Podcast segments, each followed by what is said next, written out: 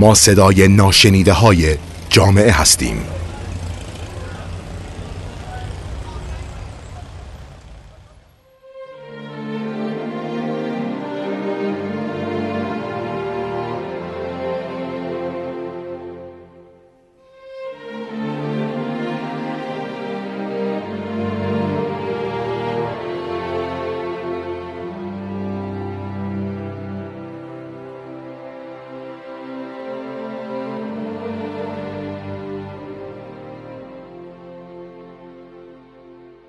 سلام، من طاهره ریاحی هستم، پژوهشگر اجتماعی از رادیو اطلس و افتخار اینو دارم تا با شما به زبان ساده درباره زنان و مسائل مربوط به اونها صحبت کنیم.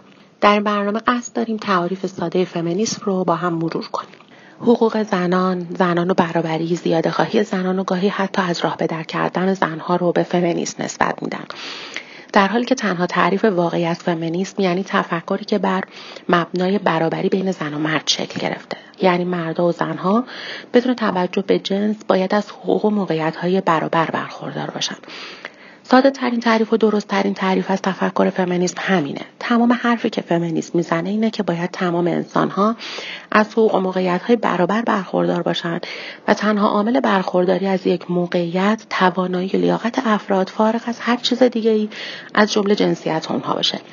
راستش رو بخواید فمینیست بودن دنبال روی از یک تفکر بر اساس برابریه و این تنها زنان نیستن که این تفکر رو دارن، یا به عبارت دیگه فمینیست بودن ویژه زنها نیست. در واقع فمینیست بر روی بسیاری از تغییرات اجتماعی مثل حق رأی، شرکت در انتخابات زنان، استخدام وسیع زنها با دستمزدهای مساوی، حق فراهم کردن وسایل جلوگیری از بارداری یا بارداری‌های با برنامه‌ریزی و در سن مناسب و سقط جنین‌های سالم یا حق تحصیلات دانشگاهی در جوامع مختلف تاثیر داشته. روزگاری بود که زنها جز فرزندآوری و نظافت خانه و نگهداری از اهالی منزل کار دیگه‌ای نداشتند، اما حالا با تفکر برابری زنها از مدارس عالی فارغ التحصیل میشن یا در ثبت نام دانشگاه‌ها تعداد بیشتری از اونها رو می‌بینیم.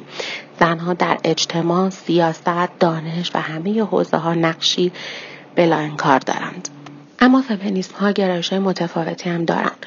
موج اول نقد زندگی مرد سالارانه و اعتراض به وضعیت کارکرد اجتماعی و حقوقی زنها بود و بر رفع ستم علیه زنها تاکید میکرد. متفکران این دوره با ازدواج و خانواده مخالف بودند. موج دوم اعتقاد داشت که حتی نظریه پردازی ها هم مرد سالارانند و زنها باید تلاش کنند که معرفت شناسی، فیزیک و شیمی و زیست شناسی فمینیستی تحقق پیدا کنه. فمینیست های رادیکال که معتقد به برتری جنس زن و اجتناب از تشکیل خانواده هستند از این دستن. اما موج سوم میگه زنها به مردها نیازمندن همونطور که مردها به زنها، پس نباید زندگی رو با نگرش افراطی تخریب کرد. این موج از زندگی خانوادگی، فرزند محوری و حقوق زنها دفاع میکنه. فمینیست های پست مدرن و دینی از این دسته هستن. یادتون نره ما تاکید کردیم که فمینیسم یک جنبش برابری خواهه، بنابراین نه مردها رو برتر میدونه نه زنها، بلکه اونها رو برابر با هم میدونه. وقتی درباره فمینیسم حرف میزنیم اولین نکته‌ای که مطرح میشه جنسیته. در واقع جنسیت عاملیه که شما رو در دایره‌های مختلفی قرار میده. مثلا زنها حق رفتن به استادیوم‌ها رو ندارن. چرا؟ چون زن هستن و نگاه مردسالارانه دیدن رویدادهای ورزشی رو برای زنها از نزدیک مجاز نمیدونه. یا میگن مردا گریه نمی‌کنن. یا به جای اینکه بگی مریم میرزاخانی مثل یک شیرزن صخره‌های علم رو در نوردید، میگی مریم میرزاخانی مثل یک مرد علم اندوزی کرد. در واقع صفات خاصی را ویژه زنان و مردان میدونیم و هویت افراد رو با اون تعریف میکنیم، در حالی که این صفات و خصوصیات در هر دو جنسیت به صورت برابر وجود داره و این تعریف از برابری جنسیتی است. وقتی در مورد جنسیت و برابری جنسیتی حرف میزنیم واژه‌های بیشتری به گوش ما آشنا میشن. شاید شما هم واژه سکسیسم یا جنسیت زده رو شنیده باشید.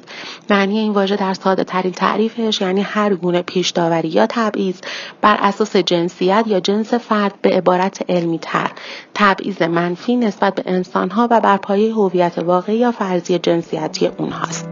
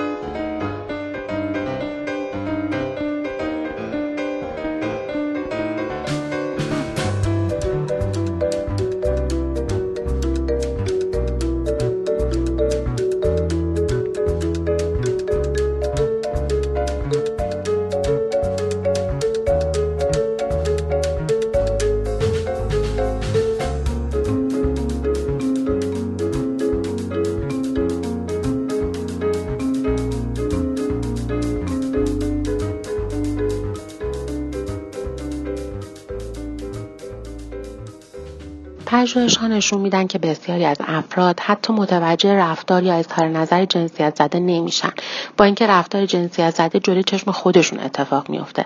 وقتی یه نفر میگه که زن‌ها رانندگی بلد نیستن یا نمیتونن پارک دوبل کنن، شما به خوبی متوجه این اظهار نظر جنسیت زده میشید. اما خیلی وقتا هم جنسیت زدگی آشکار نیست، چون در تار و پود عادت‌های رفتاری ما، زبان و فرهنگ و سنت ما تنیده شدن.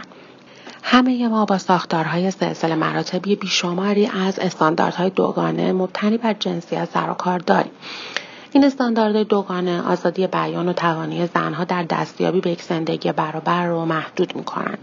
استانداردهای دوگانه گستره متفاوتی دارن. گاهی مسئله این نیست که ما استانداردهای دوگانه داریم، بلکه سعی می‌کنیم رو مستدل کنیم. مثل وقتی که فکر می‌کنیم پسرها توانایی طبیعی در یادگیری ریاضی دارن، در حالی که دخترها در ریاضیات توانمند نیستن. در هر جامعه‌ای بین زن و مردها در احساس امنیت تفاوت وجود داره و معمولاً زن‌ها هستن که هزینه این تفاوت رو میدن. زن‌ها مجبور میشن برای این اختلاف زمان و هزینه بیشتری بپردازن. حتی این مسئله باعث میشه بعضی از موقعیت‌های کاری مثل گزارشگری، رانندگی، کارهای مهاجرتی، کارهایی که سفرهای زیاده دارن یا کارهای شبانه از زن‌ها گرفته بشه.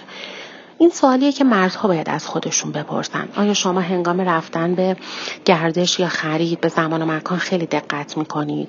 آیا هرگز موقع پارک ماشین به این فکر کردید که نباید اون توی محله خلوت پارک کنید؟ آیا فکر میکنید که همیشه توی کیفتون چیزی برای مراقبت و محافظت از خودتون داشته باشید؟ آیا تا حالا مجبور شدید برای دوچرخه سواری، ورزش و دویدن پول بدید چون نمیتونید تو محیط عمومی ورزش کنید؟ اینا تفاوتاییه که زنها اونها رو پذیرفتن و معمولا اونها رو به فرزندان خودشون آموزش میدن، بدون اینکه متوجه باشن که همه این موارد تبعیض‌آمیز هستند. بسیاری از ما مردا رو درباره توانایی‌های برابرشون پیش داوری می‌کنیم و تا ناگهانه اونها رو خنده‌دار می‌دونیم. پیش‌فرض خیلی‌ها اینه که مردا خوب ظرف نمی‌شورن یا نمی‌تونن پوشک یک بچه رو به سادگی عوض کنن. بسیاری از افراد به برابری زن و مرد فکر می‌کنن، اما هرگز مردی که خونه‌داری می‌کنه رو تحسین نمی‌کنن. کلیشه مرد زن ذلیل دقیقاً با همین پیش‌داوری مردان درباره توانایی‌هاشون شکل گرفته. این تعارض نمودهای دیگه‌ای هم داره، مثل اینکه فکر می‌کنیم مردها آشپزهای بهتری هستند. واژه دیگه‌ای که شاید بارها شنیده باشیم خشونت جنسیتیه. اما تعریف واقعی خشونت جنسیتی چیه؟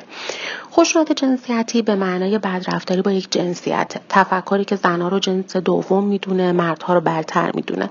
این تفکر سبب شده در سراسر جهان سلامت روحی و جسمی زنان به مخاطره بیفته. بسیاری از پژوهش‌ها نشون میدن که خشونت علیه زنان در خانواده و اجتماع سبب تشویش، حس حقارت، انزوا و عدم تعادل روحی زنها میشه. خشونت علیه زنها پدیده‌ایه که در اون زن به خاطر جنسیتش و صرفاً به علت زن بودن مورد اعمال زور و تضییع حق خودش از سوی جنس مخالف یا همون مردها قرار میگیره که اگه در چارچوب خانواده یا بین زن و شوهر باشه ازش به عنوان خشونت خانگی تعبیر میکنیم. واژه دیگه‌ای که شاید به کراتون رو شنیده باشیم مفهوم خواهری جهانی یا گلوبال سیسترهود هستش. در واقع بین سالهای 1975 تا 1985 سازمان ملل این 10 سال رو سالهای زنان اعلام کرد.